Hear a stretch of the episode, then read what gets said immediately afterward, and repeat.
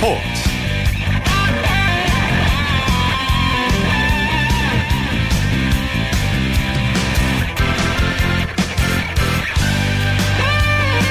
여러분 안녕하십니까. 일요일 스포츠 스포츠의 아나운서 박노원입니다.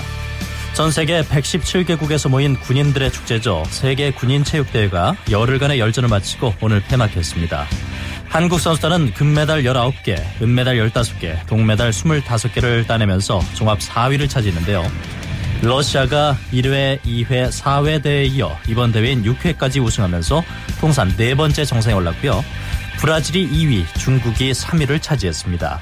한국 선수단의 기존 최고 순위는 종합 5위였는데요. 이번에 4위에 오르면서 최고 성적도 경신하고 개최국으로서의 자존심도 세웠다고 할 수 있겠습니다.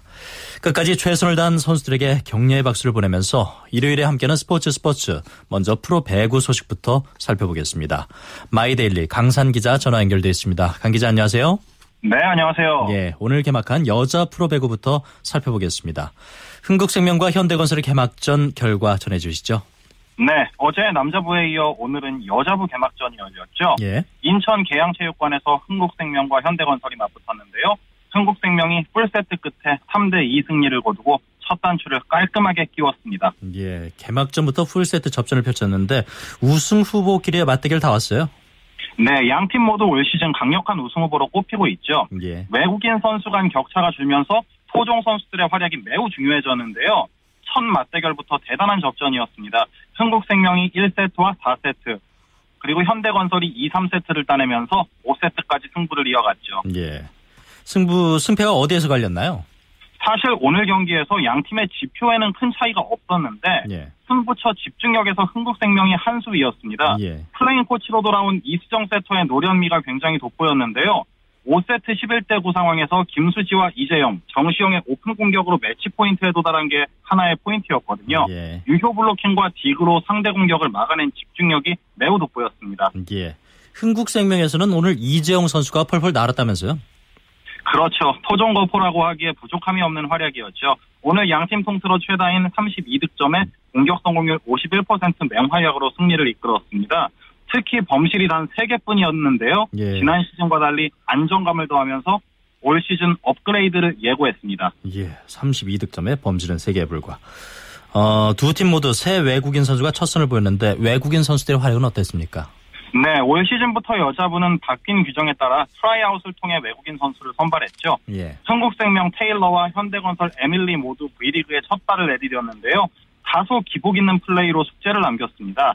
테일러는 27득점에 공격 성공률 33%를 기록했는데 범실이 무려 12개였고요. 예. 에밀리도 24점을 올렸지만 공격 성공률이 31%로 저조했습니다.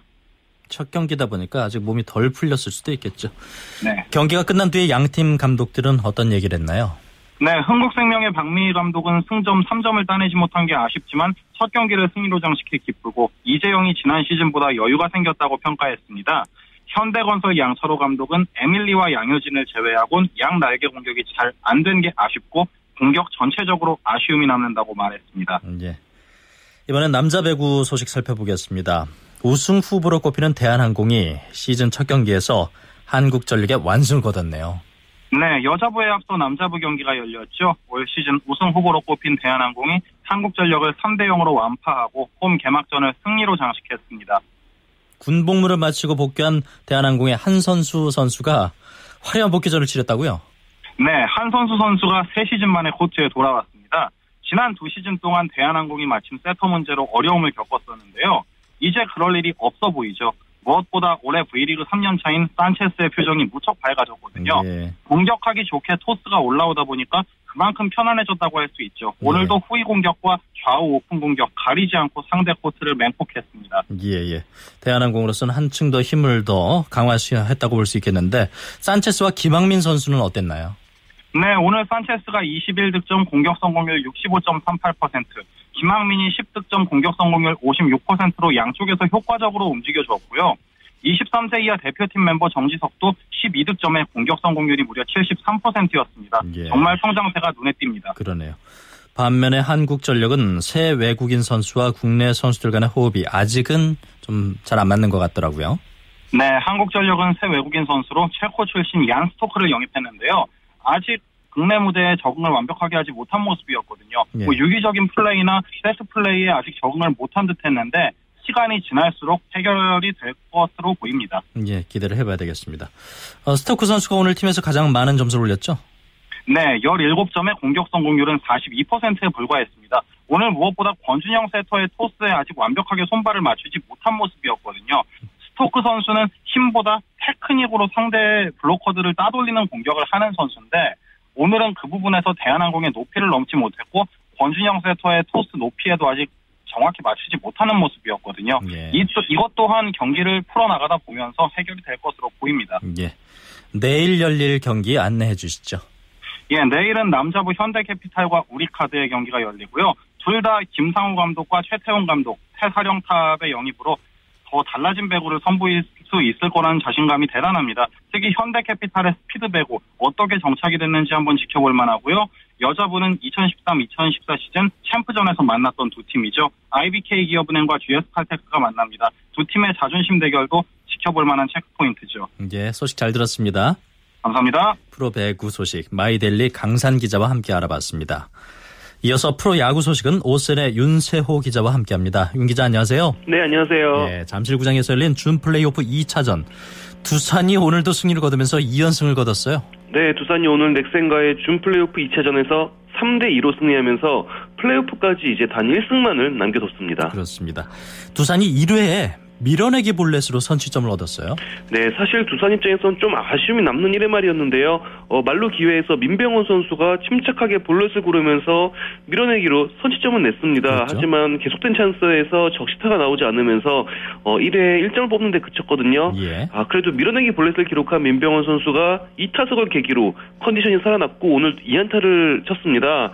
사실 두산 타선에서 김현수 선수와 함께 가장 중요한 선수가 이 민병헌 선수인데요. 그렇죠. 예. 네, 오늘 경기를 통해서 앞으로 좋은 모습 기대해 볼 수 있을 것 같습니다. 그렇습니다.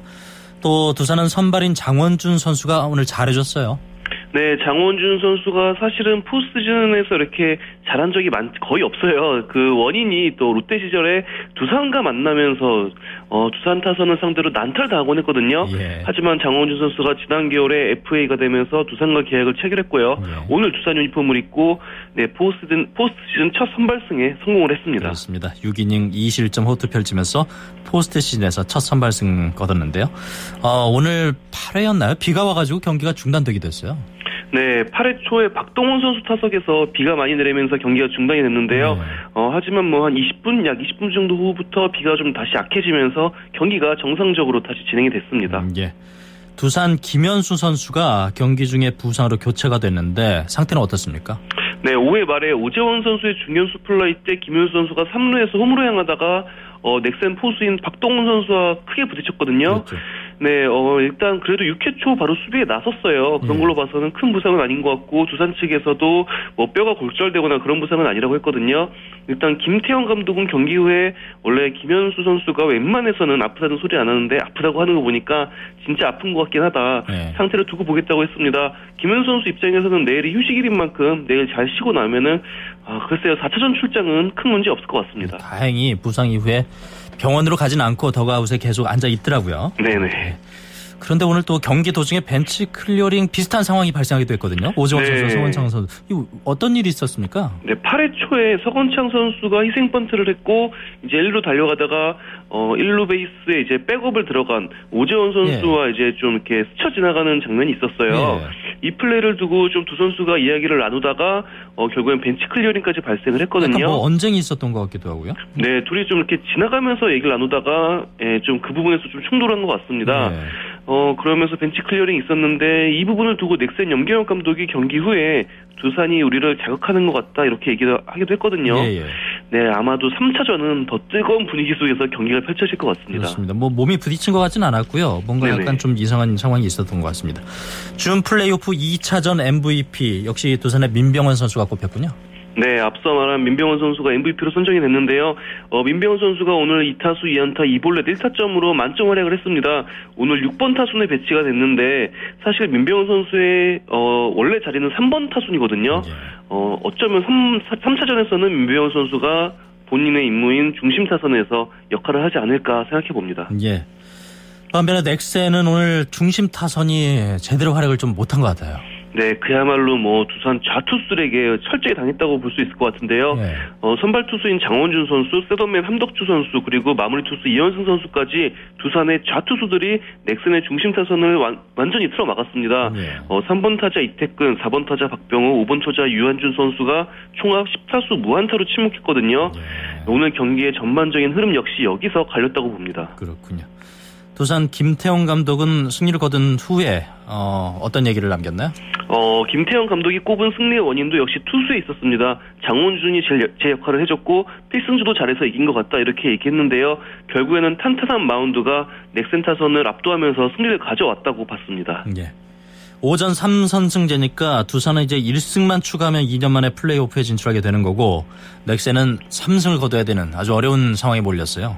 네, 그렇습니다. 사실 어, 넥센 같은 경우에는 지금 2013년도 준 플레이오프부터 이번 준 플레이오프까지 두산에게 5연패를 당하고 있거든요. 그렇다면서요. 어, 네. 근데 특히 또 넥센으로선 치명적인 게 2013년도 준 플레이오프에서 넥센이 먼저 2승을 했다가 그랬죠. 3연패를 당하면서 허무하게 이제 시즌을 마무리하고 말았어요. 예. 정말 넥센으로서는 악몽이었는데 네. 네, 넥센은 어떻게든 3차전을 잡아가지고 이대로 시즌을 끝내면 안 된다는 그런 강한 마음가짐으로 네, 경기를 해야 될 것 같습니다. 예. 3차전은 목동에서 펼쳐지죠? 네, 그것도 또 변수가 될 수 있을 것 같아요. 음. 오늘만 해도 넓은 잠실구장에서 어, 홈런이 될 수 있는 타구가 목동이었으면 홈런이 될 수 있는 타구가 그렇죠. 외야 펜스 앞에서 두 번이나 잡혔거든요. 그렇습니다. 네, 넥센 입장에서는 어, 넥센의 장점이 공격력인 만큼 목동으로 돌아가서 화끈한 타력전, 타력전을 펼치려고 할 것 같습니다. 예, 염경엽 감독도 목동에 가면은 넥센 야구를 펼치겠다고 각오를 다, 주, 어, 다졌는데요. 어, 이 소식 외에 주목할 만한 국내 야구 소식 있으면 전해주시죠. 아, 좀 재미있는 소식이 될 수 있을 것 같은데요. 어, LG 트윈스 얘기입니다. LG 트윈스가 어, 일찍 시즌을 마쳤지만 그만큼 서둘러서 지금 준비에 들어 갔거든요. 예. 어, 좀 특이한 게 6월 중순까지 뛰었던 외국인 타자 한나한 선수를 인스트럭터로 타격 인스트럭터로 초빙해가지고 지금 이 선수가 이군 선수들을 지도를 하고 있다고 해요. 예. 이천에서 네 그리고 더 재밌는 거는 또 용병 타자인 히메네스 선수도 아직 돌아가지 않았다고 합니다. 예. 어, 돌아가지 않고 이천에 남아서 이군에 남아서 계속 훈련하고 있다고 해요. 음, 재밌는 거는 히메네스 선수가 부, 아, 한나한 선수가 부상을 당하면서 한나한 선수의 대체자로 히메네스 선수가 왔었거든요. 예. 근데 지금 이천에서 한나한 선수가 히메네스 선수를 지도하고 있다고 합니다. 예. 네, 그러면서 지금 두 외국인이 LG 2군에서 2군 선수들과 함께 땀을 흘리고 있습니다. 예, 재밌는 소식이네요. 소식 잘 들었습니다. 네, 감사합니다. 지금까지 국내외 야구 소식 오선의 윤세호 기자와 함께했습니다.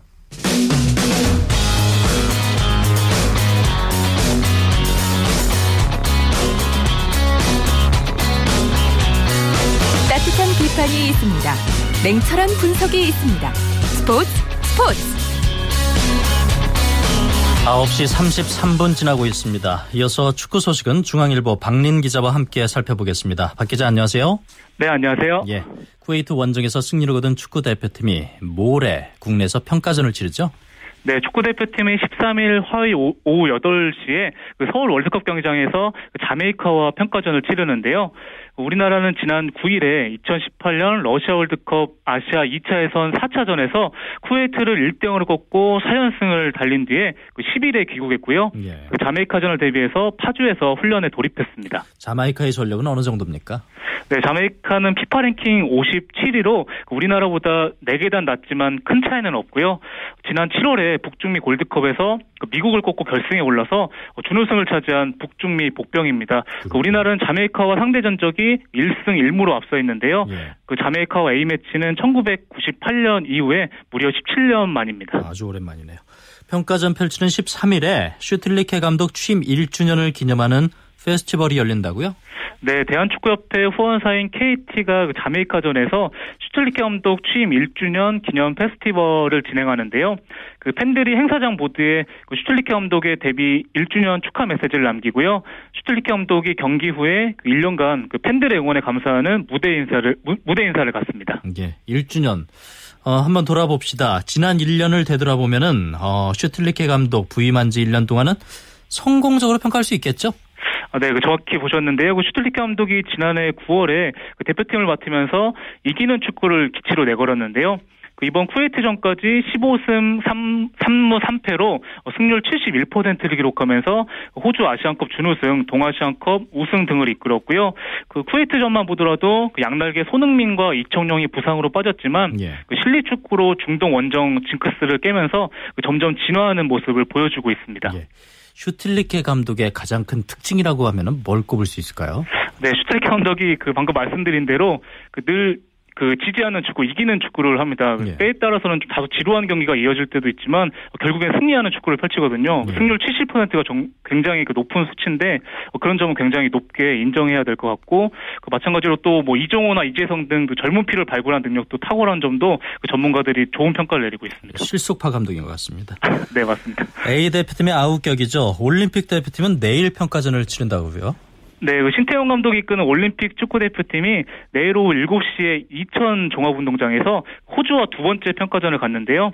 그 올림픽 팀은 지난 9일에 호주와 첫 번째 평가전에서 스페인 알코르콘의 지언학, 오스트리아 리퍼링의 황희찬, 독일 레버쿠젠의 류승우 등 그 유럽파를 내세워서 2대 0 승리를 거둔 데 이어서 그 내일 2연승에 도전합니다. 예. 이 올림픽 대표팀의 신태용 감독이 현재 A 대표팀 코치도 겸하고 있는 거잖아요. 네. 아, 매우 바쁘겠어요. 네, 맞습니다. 그 신태용은 지난해 9월에 그 A 대표팀 코치에 부임했고요. 예. 지난 1월 아시안컵 직후에는 그 이강준 감독이 그 급성 백혈병 진단을 받아서 예. 그 올림픽팀 감독을 겸하게 됐는데요. 그래서 팬들은 그 감독과 코치 합성어인 그 감치라고도 부릅니다. 그 신태용 감독 A 대표팀 코치로? 그, 아, 네. 그 A 대표팀 코치로 슈틸리케 감독을 잘 보좌하고 있고요. 예. 그 당분간은 올림픽팀 감독에 집중하면서 내년 올림픽 출전권을 노립니다. 내년 올림픽 출전권 따내려면 어떻게 해야 될까요? 네, 올림픽 대표팀은 그 내년 1월에 그 카타르에서 열리는 아시아 23세 이하 챔피언십에 나서는데요. 그 16개국 참가국 중에서 그 3위 안에 들어야 내년 올림픽 본선 진출권을 딸 수 있습니다. 음, 예. 아시아 23세 이하 챔피언십에서 3위 안에 들어야 된다고요. 네. 17세 이하 축구 대표팀은 오늘 평가전에서 승리를 거뒀네요. 네, 우리나라 17세 이하 축구대표팀이 칠레 산티아고에서 열린 파라과이와 17세 이하 축구대표팀과 평가전에서 그 김승우와 유주환 선수의 연속골로 3대 0으로 승리했는데요. 그 앞서 미국과 두 차례 평가전에서는 연이어서 1대 2로 졌는데 예. 그 이번 파라과이와 그 평가전 승리를 통해서 그 월드컵 본선을 앞두고 자신감을 찾았습니다. 예. 그러면 이제 17세 이하 대표팀은 곧 칠레에서 개막하는 17세 이하 월드컵에 나서게 되는 거죠. 네, 우리나라는 18일에 칠레에서 개막하는 국제축구연맹 17세 이하 월드컵에 출전하는데요. 브라질, 잉글랜드, 기니와 비조에 편성돼서 1차 목표는 16강 진출로 세웠고요. 그 나아가서 역대 최고 성적인 8강 이상을 노리고 있는데요. 그 아무래도 바르셀로나 유소년 팀 듀오 중에 장결희 선수가 그 발목 부상 여파로 낙마했는데 그 아무래도 바르셀로나 유소년 팀 소속 이승우 선수의 역할이 그 중요한 상황입니다. 그렇습니다. 시선을 해외로 돌려보겠습니다. 요즘 이 인물에 대해서 뉴스가 많이 나오고 있는데 잉글랜드 프리미어리그의 리버풀의 신임 사령탑 클롭 감독에 대한 관심이 아주 뜨겁더라고요. 네, 맞습니다. 리버풀은 최근 로저스 감독을 경질하고 독일 출신 클롭 감독과 3년 계약을 맺었는데요. 그 클롭 감독은 독일 도르트문트를 이끌고 2011년과 2012년에 분데스리가 우승을 이끌었고요. 2013년에는 유럽 챔피언스리그 준우승을 견인했는데요. 그 클롭 감독이 창시한 그 전방 압박 전술인 게겐 프레싱은 그 전 세계적으로 유행하기도 했고요. 그 리버풀은 최근 10위까지 떨어지자 그 도르트문트 감독에서 물러나서 휴식을 취하던 클롭 감독에게 SOS를 요청했습니다. 이 클롭 감독이 아주 매력적인 지도자라면서요. 네, 맞습니다. 그 클롭 감독은 선수 발굴과 육성 능력이 뛰어난데요. 그 일본인 가가와 신지를 비롯해서 현재 그 독일 바이에른 뮌헨에서 뛰고 있는 그 레반도프스키와 괴체도 그 클롭 감독의 제자입니다. 예. 그 언변도 뛰어난데요. 그 리버풀 감독 취임 기자회견에서 그 난 로마 normal one, 그 평범한 사람이라고 말했는데요. 예. 그 무리뉴 첼시 감독이 과거에 그 난 special one이라고 말한 것을 예. 그 빗댄 재치 있는 표현입니다. 그렇군요. 이 클롭 감독의 데뷔 전에 우리 손흥민 선수가 물론 상대편으로 출격할 수도 있다고요. 네, 리버풀 클롭 감독이 17일에 토트넘과 9라운드에서 그 리버풀 감독 데뷔전을 치를 것으로 보이는데요. 그 공교롭게도 토트넘 손흥민은 그 독일 분데스리가 시절에 클롭 감독이 이끄는 도르트문트를 상대로 그 다섯 경기에 출전해서 무려 3골을 터뜨렸습니다. 예. 그 도르트문트 유니폼이 노란색과 검정색이 합해진 색이라서 그 별명이 꿀벌 군단인데요. 그렇죠. 그 국내 팬들 사이에서는 그 도르트문트에 강한 손흥민을 그 양봉업자라고 부르기도 합니다. 네, 그 손흥민 발부상에서 회복 중인데요. 예. 이번 리버풀전에서 복귀해서 클롭 감독에게 또 한 번 악몽을 선사할지 국내 팬들의 관심이 모아지고 있습니다. 아주 재밌는 경기가 될 것 같습니다. 라이언 긱스와 가레스 베일의 조국이죠. 웨일스가 참 오랜만에 메이저 대회인 유로 2016 본선에 올랐네요. 네, 웨일스가 유로 2016 예선 B조 9차전에서 보스니아 헤르체고비나에 0대 2로 졌는데요. 그 5승 3무 1패를 기록하면서 그 조 2위를 확보해서 그 내년 본선행을 확정 지었습니다. 음, 네. 그 말씀하신 대로 웨일스는 잉글랜드, 스코틀랜드, 그 북아일랜드 등그 영연방 4개국 중에 최약체로 평가받았는데요. 이번에 1958년 스웨덴 월드컵 이후에 무려 57년 만에 메이저 대회 본선행에 올랐습니다. 예, 소식 여기까지 듣겠습니다. 고맙습니다. 네, 감사합니다. 축구 소식 중앙일보 박린 기자와 함께 살펴봤습니다. 이어서 프로 농구 소식은 월간 루키의 조현일 기자와 함께합니다. 조 기자 나와 계시죠? 네, 안녕하십니까. 네, 안녕하세요. 오리온과 동부의 경기부터 살펴보겠습니다. 오리온이 동부를 제압했네요. 네, 헤인즈와 이승현의 맹활약을 앞세운 고양 오리온이 1승을 추가했습니다. 아, 오리온은 홈에서 열린 프로농구 2라운드 원주 동부의 경기에서 80대 74로 이겼습니다. 아, 오늘 승리로 5연승을 달린 오리온은 단독 선두를 질주하면서 2위 울산 모비스와의 승차를 4경기로 벌렸습니다. 예, 올 시즌 정규리그 10승고지에 선착한 오리온. 오늘 승리 역시 헤인즈 선수의 활약이 어, 중심적이었다고 볼 수 있겠죠? 네, 이 득점 1위에 올라있는 에런 헤인즈 오늘 경기에서 23득점 그리고 11개 리바운드로 더블 더블을 기록하면서 공격을 이끌었습니다. 네. 어, 많은 시간 뭐 볼을 잡고 있었음에도 불구하고 또 실책은 한개 불과했는데요. 어, 바로 전 경기였던 안양 KGC전에선 어, 어시스트 하나가 모자라 트리플 더블을 어, 놓친 적도 있습니다. 뭐 외국인 선수 드래프트에서 이 헤인즈를 지나친 팀들은 어, 약간은 후회하고 있지 않을까 하는 생각이 듭니다. 그러네요. 어, 이렇게 되면서 동부는 올 시즌 오리온과의 두 차례 맞대결에서 어, 모두 패하고 말았어요. 네, 동부는 올 시즌 개막일 다음날 열린 아, 이 오리온과의 홈 1라운드 맞대결에서 무려 100점을 내주면서 12점 차로 패했었습니다. 그렇죠. 아, 당시보다는 오늘 경기 내용이 좋았지만 아, 추격할 수 있을 때마다 터져나온 실책과 또 아쉬운 판단에 에, 결국 발목이 잡히고 말았습니다. 아, 3라운드 맞대결까지는 많은 시간이 남아 있는데 에, 동부가 어떤 준비를 하고 나올지 또 기대가 됩니다. 다른 경기 살펴보겠습니다. LG가 KGC에 지면서 6연패 빠졌어요. 네, KGC 인상공사가 LG를 6연패 늪에 빠뜨렸습니다.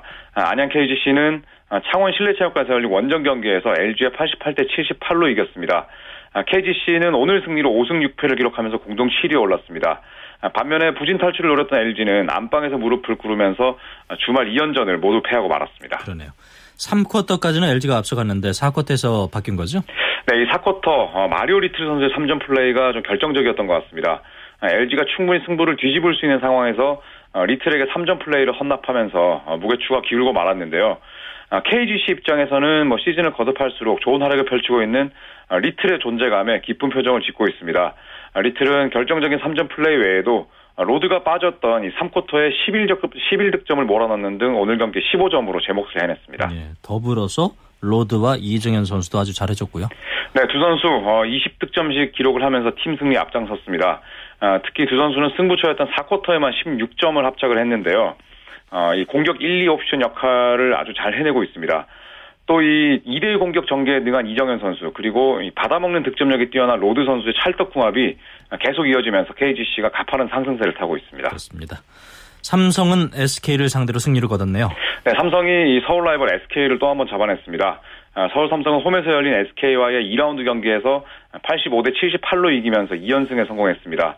아, 삼성은 이 체육관 대관 문제 때문에 1라운드 9경기를 모두 어, 원정에서 치렀는데요. 예.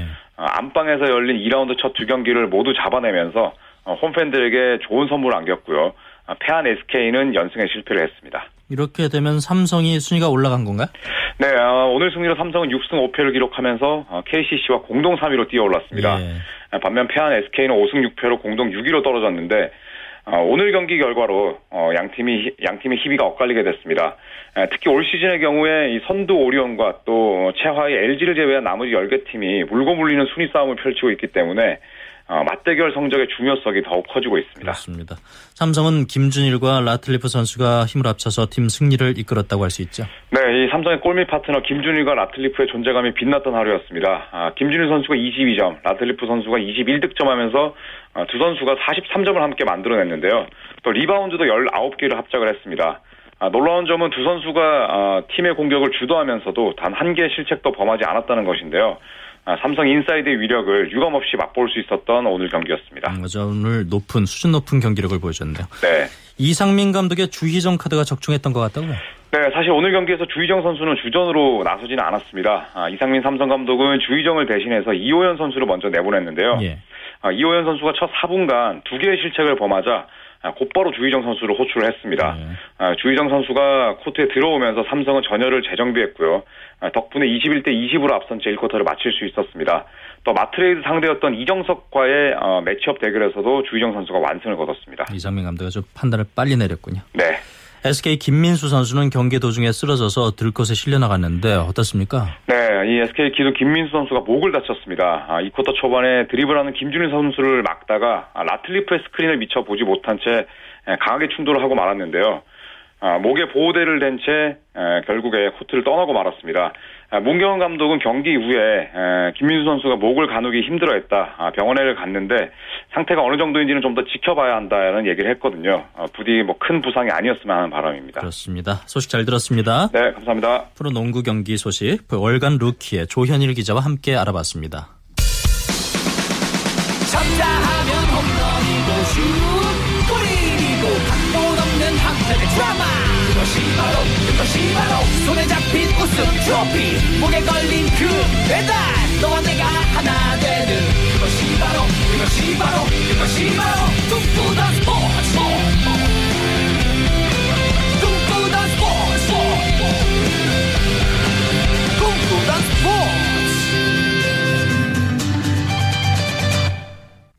경기장 뒤에 숨어 있는 즐거움과 노력 그리고 열정들을 소개하는 스포츠를 만드는 사람들 시간입니다.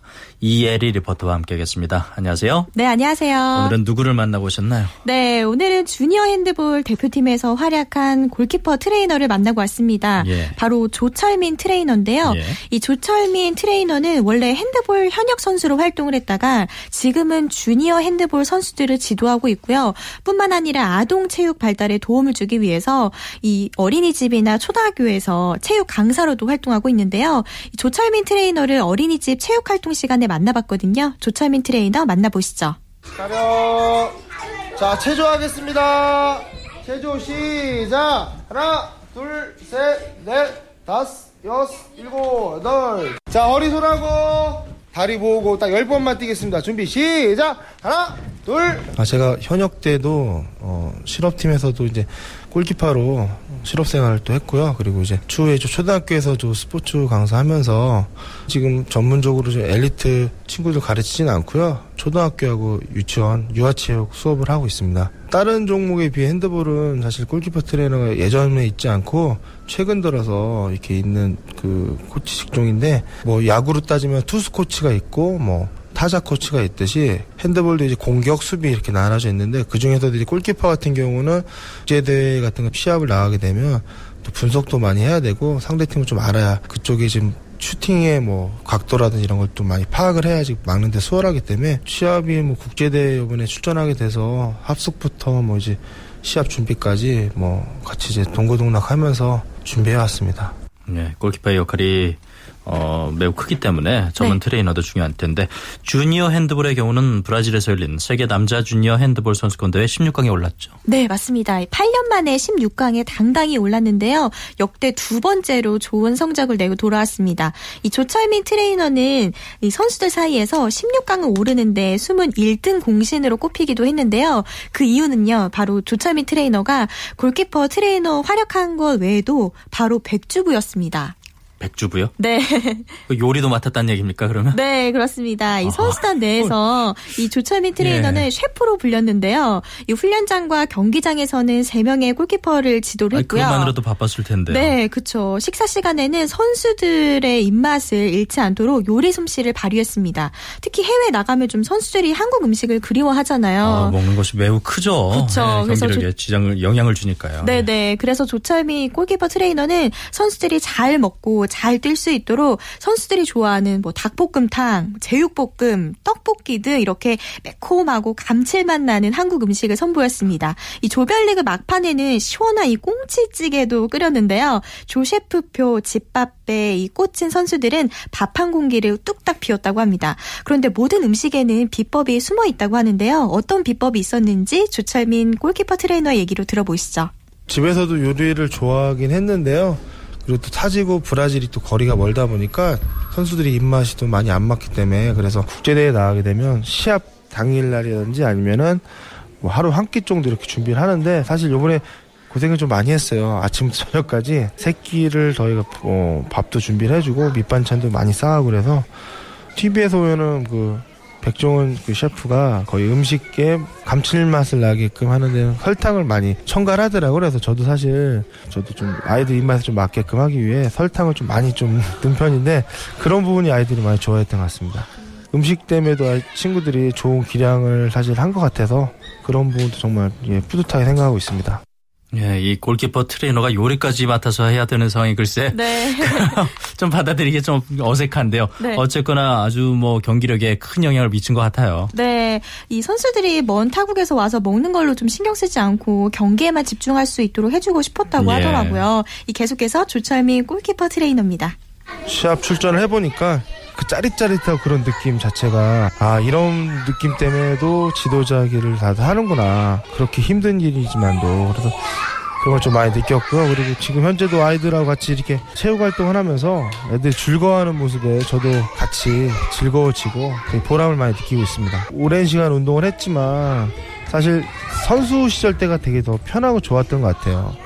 왜냐면 사실 제가 하는 종목 자체가 또 비인기 종목이고 프로처럼 뭐 역할 분배가 다 있는 것도 아니고 아이들 선수들 뭐 하나에서 열까지 다 체크하고 준비할 게 많다 보니까 사실 현장에서 지도하시는 애로사항이 상당히 많습니다. 지금 뭐 다들 고생들 하시는데 저희가 뭐 이렇게 노력하고 준비 잘 한다면 지금 선수들이 나중에 또 시간이 지나면 또 좋지 않을까라는 생각을 하고 있습니다. 사회의 선배이고 운동의 선배로서 많이 조언해주면서 이렇게 지내고 싶습니다.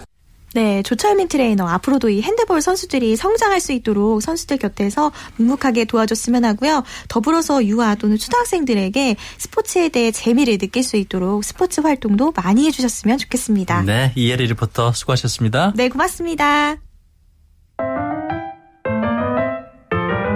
KBS 1라디오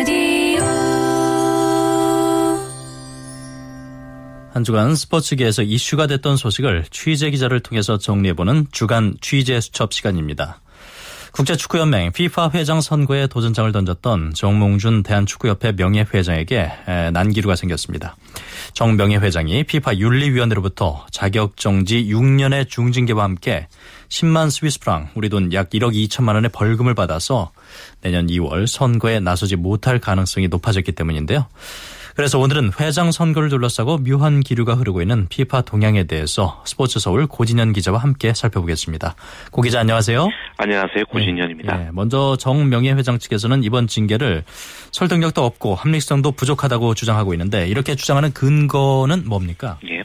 2020 월드컵 유치 당시 한국 유치위원회가 제안했던 국제 축구 기금의 조성 서한을 동료 집행위원들에게 보낸 사실이 부적절해 보인다고 이러한 중징계를 내린 것입니다. 예.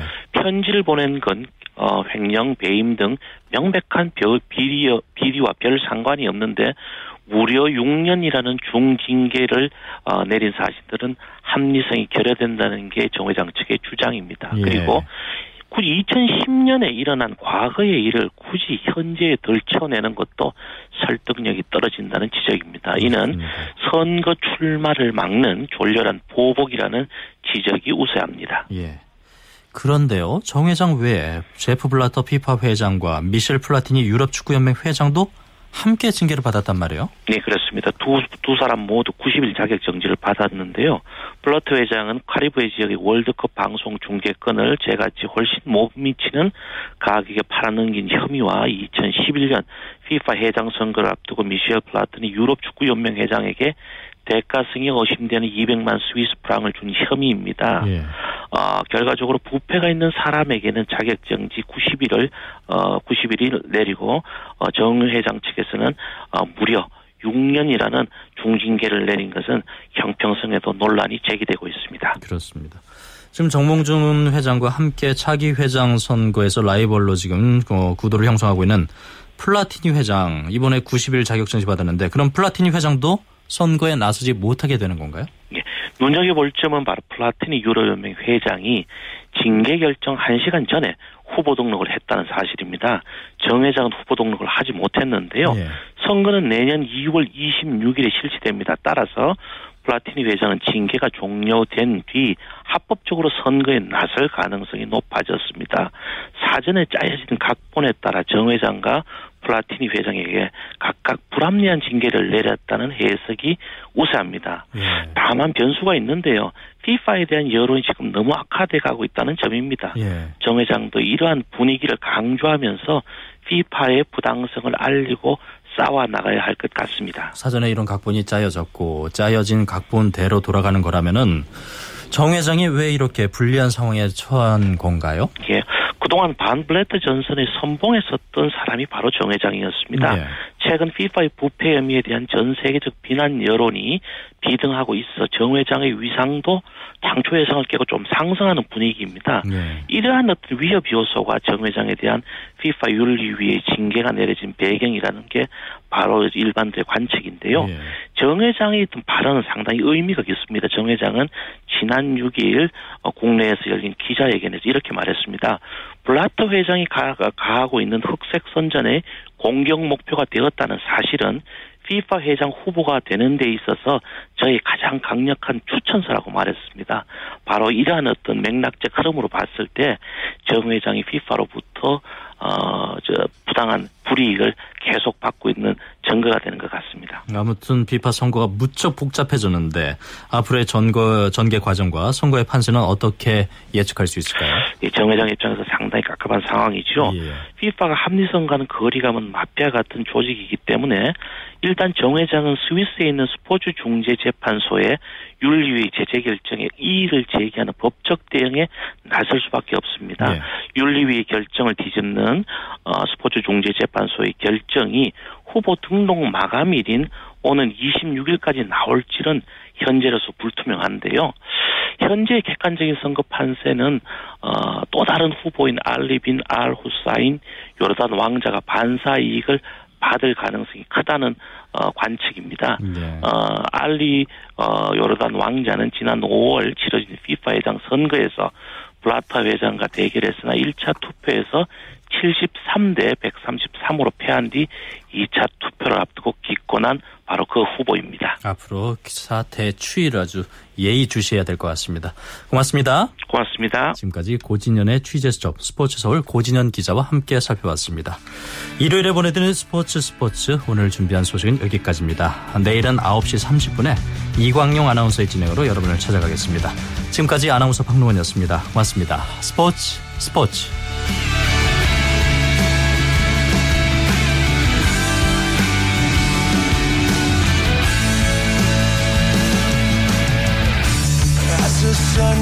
down in front of me reminds me where I wanna be with you and you alone.